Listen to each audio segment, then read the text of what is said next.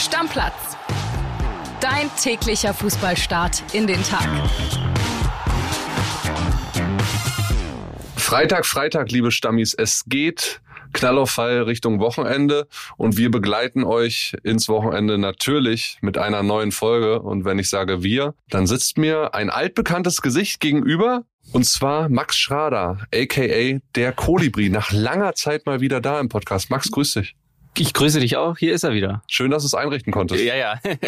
und wir sprechen natürlich über Fußball und machen es chronologisch wie immer. Wir hatten aktuelles Gekicke gestern Abend in der Europa League, auch in der Conference League. Bayer Leverkusen ist noch dabei, der zweite deutsche Vertreter, den wir noch haben. Und am Ende war es ein 1 zu 1.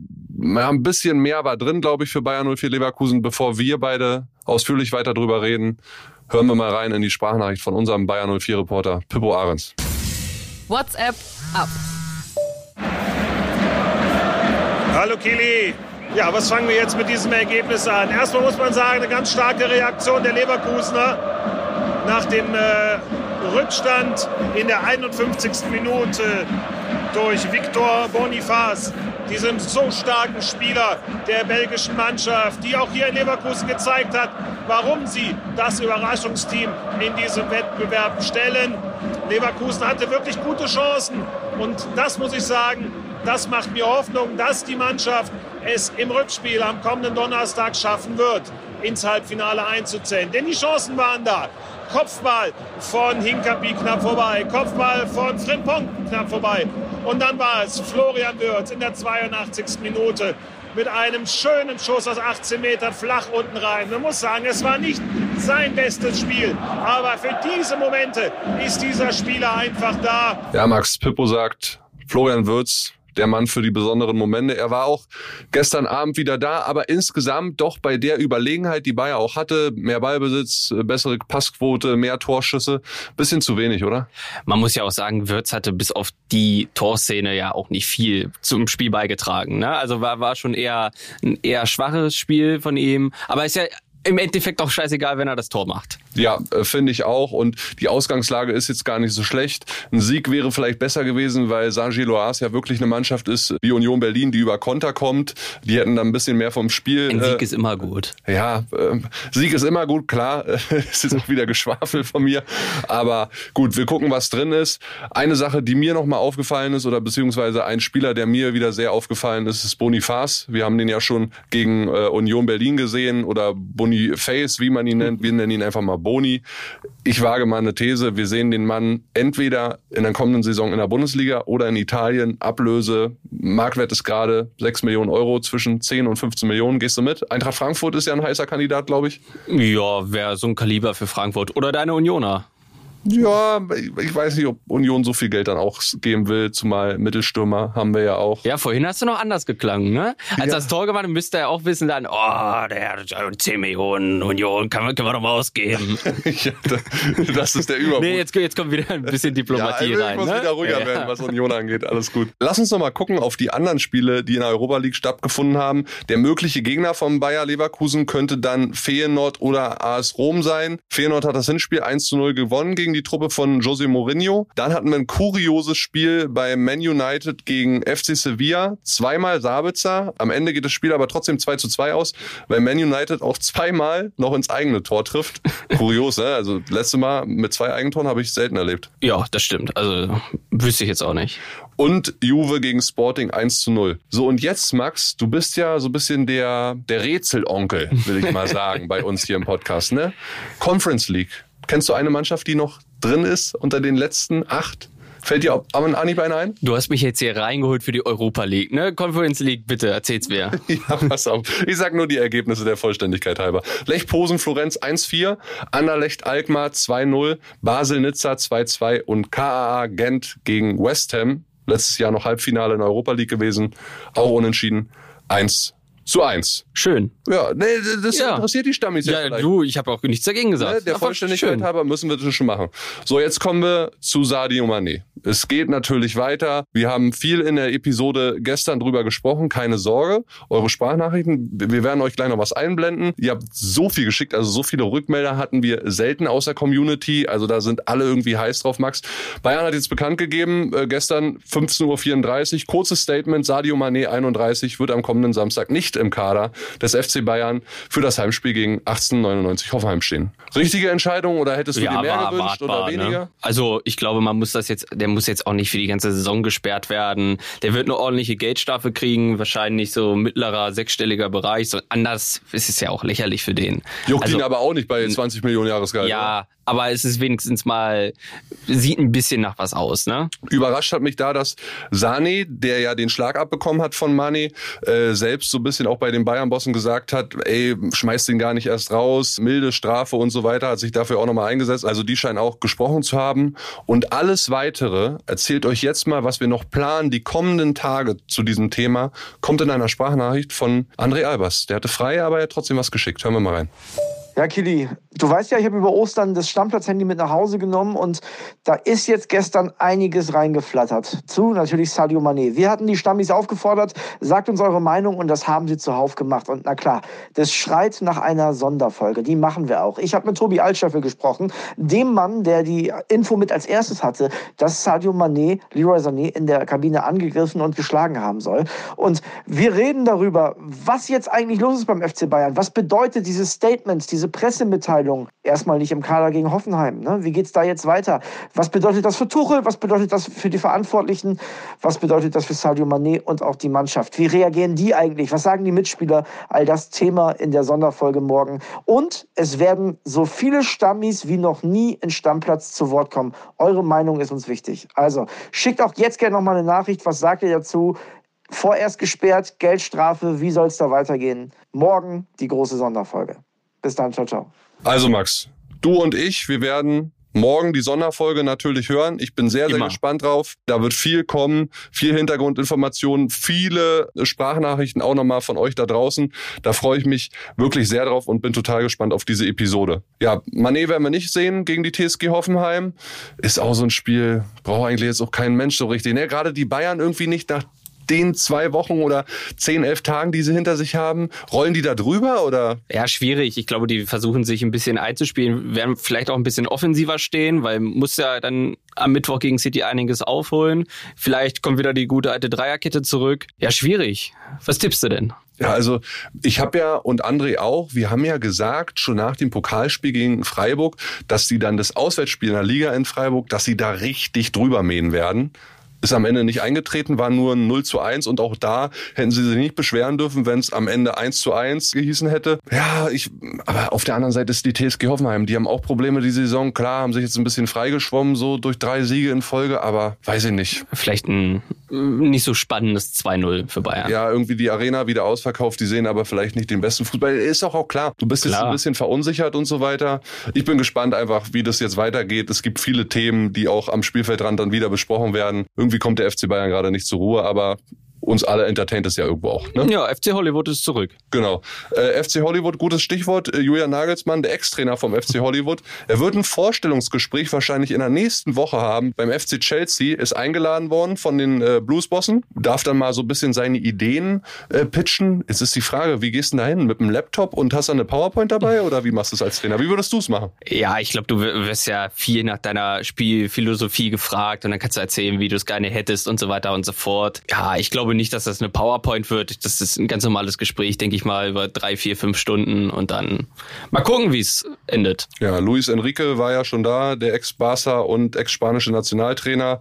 Also Chelsea hat die Qual der Wahl. Es ist auch nicht ausgeschlossen, hört man äh, aus London, dass Frank Lampard über die Saison hinaus Trainer bleibt. Kann ich mir eigentlich kaum vorstellen, Ja, nachdem es schon das erste Mal in die Hose gegangen ist. Ja, und das sind doch auch so normale Berichte. Du kannst ja jetzt auch nicht sagen, wenn der zwei Tage im Amt ist, der, aber auf jeden Fall muss der weg, dann hat der ja im Endeffekt auch keinen Bock mehr. Ist ja so ein bisschen künstlich. Ja, wir setzen uns da mal zusammen, wir gucken mal, vielleicht wird's ja noch was, aber das Ich wird's glaube glaube schon, ich nicht. ich glaub schon, dass die Chancen von Julian Nagelsmann relativ hoch sind, im Sommer den Job dazu bekommen. Die Frage ist ja, ob er es machen will. Ich habe das Gefühl, ja. Er hat Tottenham abgesagt, er kann sich jetzt so ein bisschen erholen bis Sommer. Die werden nichts machen, bevor die Saison nicht zu Ende ist. Warum denn nicht? Ja, aber es ist auch ein sehr unruhiger Club, ne? Also hast natürlich einen sehr launischen Clubbesitzer mit Todd Burley. Weiß ich nicht. Hast aber auch geiles Spielermaterial, trotz alledem. Ja, ne? kannst natürlich auch wieder 732 Millionen ausgeben. Da darf er noch mal ein bisschen Ja. mehr in die äh, Portokasse Ja. greifen als beim FC Bayern. Also auch da gerne mal Bezug nehmen, liebe Stammis, und mal eure Meinungen rüberschreiben. Julian Nagelsmann, würde der zu Chelsea passen? Ja oder nein? Wir bleiben jetzt in der Bundesliga und Freitag ist immer der Vorschautag auf die anstehenden Spiele.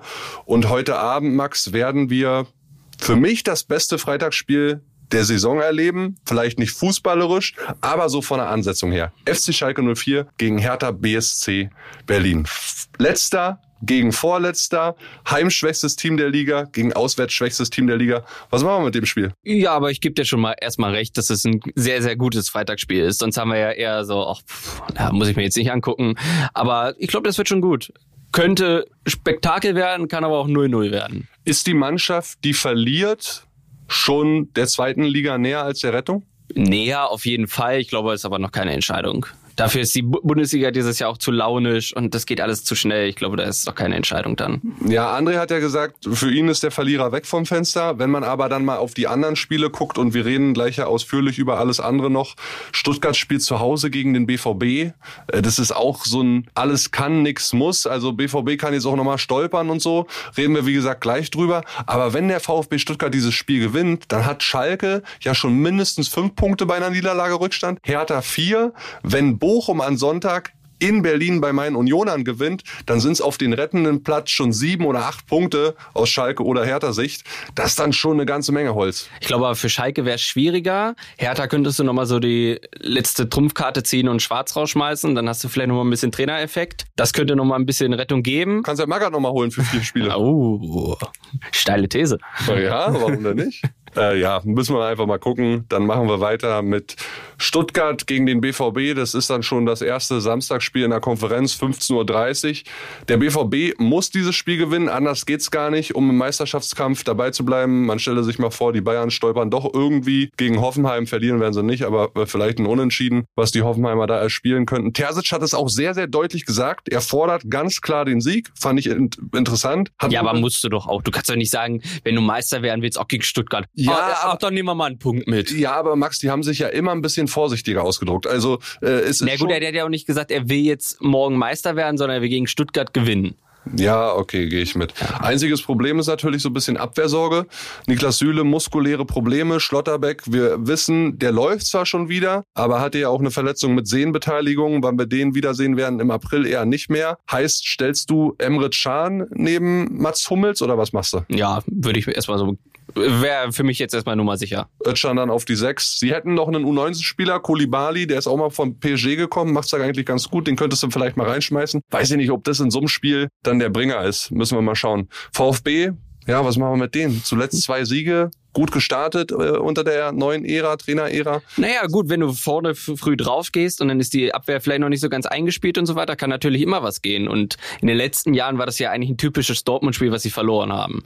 Ja. Also es wäre eigentlich 2-1 Stuttgart-Sieg prädestiniert dafür. Ja, übrigens, heute gibt's im Laufe des Tages auf unserem Instagram-Kanal stammplatz.pod wieder die Ergebnistipps von André und mir. Wenn ihr euch mal orientieren wollt, gerne bei André machen. Der ist auf Platz 7 in unserer Kicktipp-Gruppe. Da sind ja über 3000 Leute rein. Du schüttelst jetzt auch schon wieder mit dem Kopf, Max. Wie Ja, aber eigentlich muss man ja sagen, wenn man richtig tippt, hat man keine Ahnung vom Fußball, ne? also bin ich der Bessere, der Ahnung vom Fußball hat? Ich Ich sag's jetzt einfach nur mal so in den Raum. Ah. Kann ja jeder seine Meinung bilden. ja, du finde ich gar nicht so schlecht. Ja, aber Spaß beiseite. Dann lass uns jetzt weitermachen mit RB Leipzig gegen die Augsburger. Ja, Augsburg muss ein bisschen aufpassen, meiner Meinung nach, dass sie da unten nicht doch noch reinrutschen. Siehst du es ähnlich? Ja, auf jeden Fall. Also klar, du hast äh, geballte Power im, ähm, Power im Anführungszeichen im Keller, also dass viele Teams noch sehr eng beieinander sind. Aber klar, wenn du mal dich eigentlich schon sicher siehst und dann drei, vier, fünf Spiele verlierst, dann wird's richtig eng. Ja, RB hat die Möglichkeit, Platz 4 zu festigen, sogar über Nacht an Union vorbeizuziehen. Ziehen, weil sie das bessere Torverhältnis haben. Und die haben es ja jetzt auch in den letzten ein, zwei, drei Tagen, äh, ist ein bisschen kurz formuliert, haben sie es ja gut gemacht mit dem Sieg auch gegen den BVB. Also die werden Selbstbewusstsein haben, erst recht zu Hause. Dann Köln gegen Mainz, da weiß ich gar nicht so richtig, was ich mit der Partie machen soll, weil die Kölner ja wirklich auch gut zurückgekommen sind in Augsburg, drei Tore da gemacht, gewonnen, Steffen Baumgart äh, wieder gut drauf und Mainz, ja, die Wundertüte, ja. 21 Punkte in der Rückrunde, drittbestes Rückrundenteam der Liga. Was macht Mainz eigentlich gerade so gut? Ist es Unisivo? Ist es die ganze Mannschaft? Ist es Ja, ich glaube, so das Teamgefüge ist schon sehr, sehr gut. Und wenn du einmal eingespielt bist, gutes Gefühl hast, geht immer viel in der Bundesliga. Ja, äh, die Mainzer können ja über Nacht sogar auf Platz 6 springen. Leverkusen Eintracht dann erst am Sonntag. Also auch da sehr, sehr interessant. Ich bin wirklich super gespannt, ob die Mainzer es tatsächlich packen. Nach ja, das kann alles werden. Das kann Sieg Köln, Sieg Mainz, Unentschieden. Das ist komplett offen. So, und dann kommen wir zum Abschluss äh, des äh, Samstags, 18.30 Topspiel. So ein bisschen zu den Sorgenkindern aus meiner Sicht dieser Liga in der Saison. Frankfurt gegen Gladbach. Also Stindel ist weg nach der Saison. Benzebaini und Tyram, das hat Gladbach gestern bestätigt auch. Nächstes Jahr laufen neun Verträge aus, Max. Unter anderem von Elvedi, von Neuhaus, von Leiner, von Hermann. Also es wird einen Riesenumbruch geben, ähnlich wie es ja in Frankfurt ist, die natürlich aber auf der anderen Seite viele Millionen einnehmen werden. In Gladbach hast du jetzt drei wichtige Spieler verloren, ablösefrei zum Saisonende. Ich habe es ja schon so ein bisschen in der These zu Eintracht Frankfurt gesagt. Ich habe echt Sorge, dass beide Vereine in der kommenden Saison irgendwie so ein bisschen weiter da unten rumdümpeln, anstatt sich für Europa zu qualifizieren. Also bei Gladbach auf jeden Fall. Das habe ich jetzt auch schon in den vergangenen Wochen mehrfach gesagt. Ich glaube schon, dass sie nächstes Jahr unten sehr, sehr lange mitspielen werden. Weil wenn so ein gutes Konstrukt wegbricht und dann hast du ja auch nicht richtig Kohle, da irgendwas nach äh, zu investieren. Das wird richtig schwierig. Ja, und wenn sie jetzt noch bei Eintracht Frankfurt verlieren, die sechs Spiele ohne Sieg sind, glaube ich. Ich weiß nicht, Farke, ist das der richtige Mann? Ist vielleicht auch noch mal was für eine Sonderfolge, oder was meint ihr, liebe Stammis? Gerne auch mal da Bezug nehmen. Müsste man eigentlich noch mal was machen. Ausführlich zu. Ja, vor allem das Wolfsburg-Spiel letzte Woche müssen die eigentlich verlieren. Die waren, erste Halbzeit war das gar nichts, gar nichts wirklich. Und dann gewinnst du halt mit zwei Gurkentoren das Spiel. Ja, also auch wieder komplett offen alles. Ja, komplett offen. Ist übrigens auch die zweite Liga. Nicht wundern, wir werden natürlich in der Sonntagsfolge dann auch über die Sonntagsspiele reden. Sind ja diesmal drei aufgrund der Europa League-Thematik. Werder Freiburg, Union Bochum, Wolfsburg, Leverkusen. Heute Abend, aber auch spannend, werde ich vielleicht mal reingucken. Äh, vor der Bundesliga, vor Schalke gegen Hertha. Zweite Liga, weil Hannover gegen Heidenheim spielt. Heidenheim, das erste der vier Top-Teams, das jetzt ran muss heute Abend. Letzte Woche ja Punkte gelassen. St. Pauli spielt dieses Wochenende zu Hause gegen Braunschweig. Die könnten mit einem Sieg und bei einer gleichzeitigen Niederlage von Heidenheim ranrücken bis auf einen Punkt. Der HSV wiederum könnte mit einem Sieg fünf Punkte wegziehen, bisschen sicherer auf Platz zwei sich etablieren. Also zweite Liga gerade auch so geil spannend, ja? Ja, äh, ist es ja eigentlich immer. Man denkt ja, ach, HSV, ja, ja, klar, ihr kommt locker weiter und dann, wenn es draußen wieder ein bisschen wärmer wird, dann schwitzt der HSV dahin. Ja gut, aber letzte Woche 6-1 souverän dann endlich mal gewonnen nach vier oder fünf Sieglos-Spielen. Ja, aber die Saison ist ja auch noch ein bisschen hin. Ich bleib dabei, St. Pauli, die machen es noch irgendwie. Ja, gut möglich. Zum, also sagen wir mal Dritter. Dritter können sie schaffen. Ja, und dann Relegation gegen wen auch immer. Also es bleibt spannend, 28. Spieltag vor der Tür. Wir gucken natürlich drauf. Nicht vergessen, morgen Sonderfolge, alles zur Suspendierung von Sadio Mané. Da kriegt ihr nochmal alle Hintergründe. Ihr kommt zu Wort, weil wir machen den Podcast mit euch zusammen und nicht alleine. Das ist uns wichtig. Und ansonsten machen wir beide den altbekannten Deckel, Deckel drauf. Ciao, ciao, Leute. Stammplatz. Dein täglicher Fußballstart in den Tag.